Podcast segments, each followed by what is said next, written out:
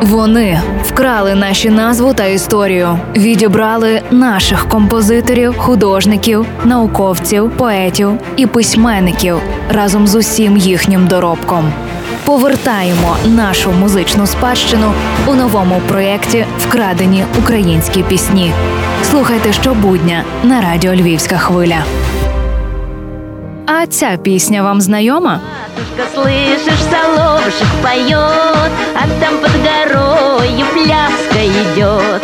Чули, мабуть, чули усі, однак про її витоки виконавці нічогісінько не знають. Кажуть лише, що пісня задорная, веселая, разухабистая, относится к деревенскому фольклору, що явствует із слов «вийду на улицу, гляну на село».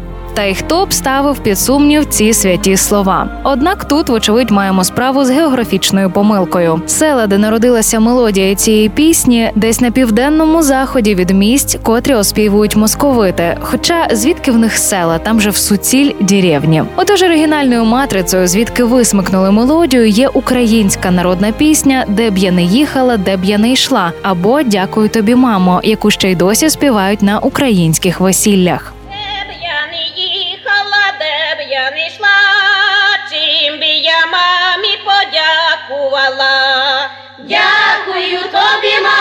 Мамо, що будила мене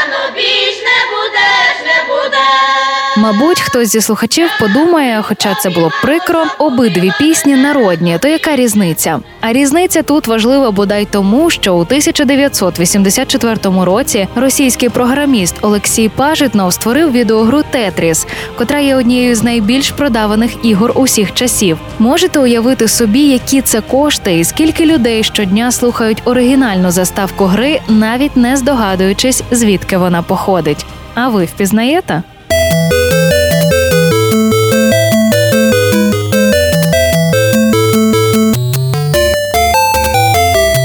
І це був черговий випуск проєкту Лесі Горошко Вкрадені українські пісні. З вами в ефірі була Євгенія Науменко. Почуємося. Партнер мережа аптек ДС. Якщо День Незалежності, то з львівською хвилею. Якщо ліки, то в ДС.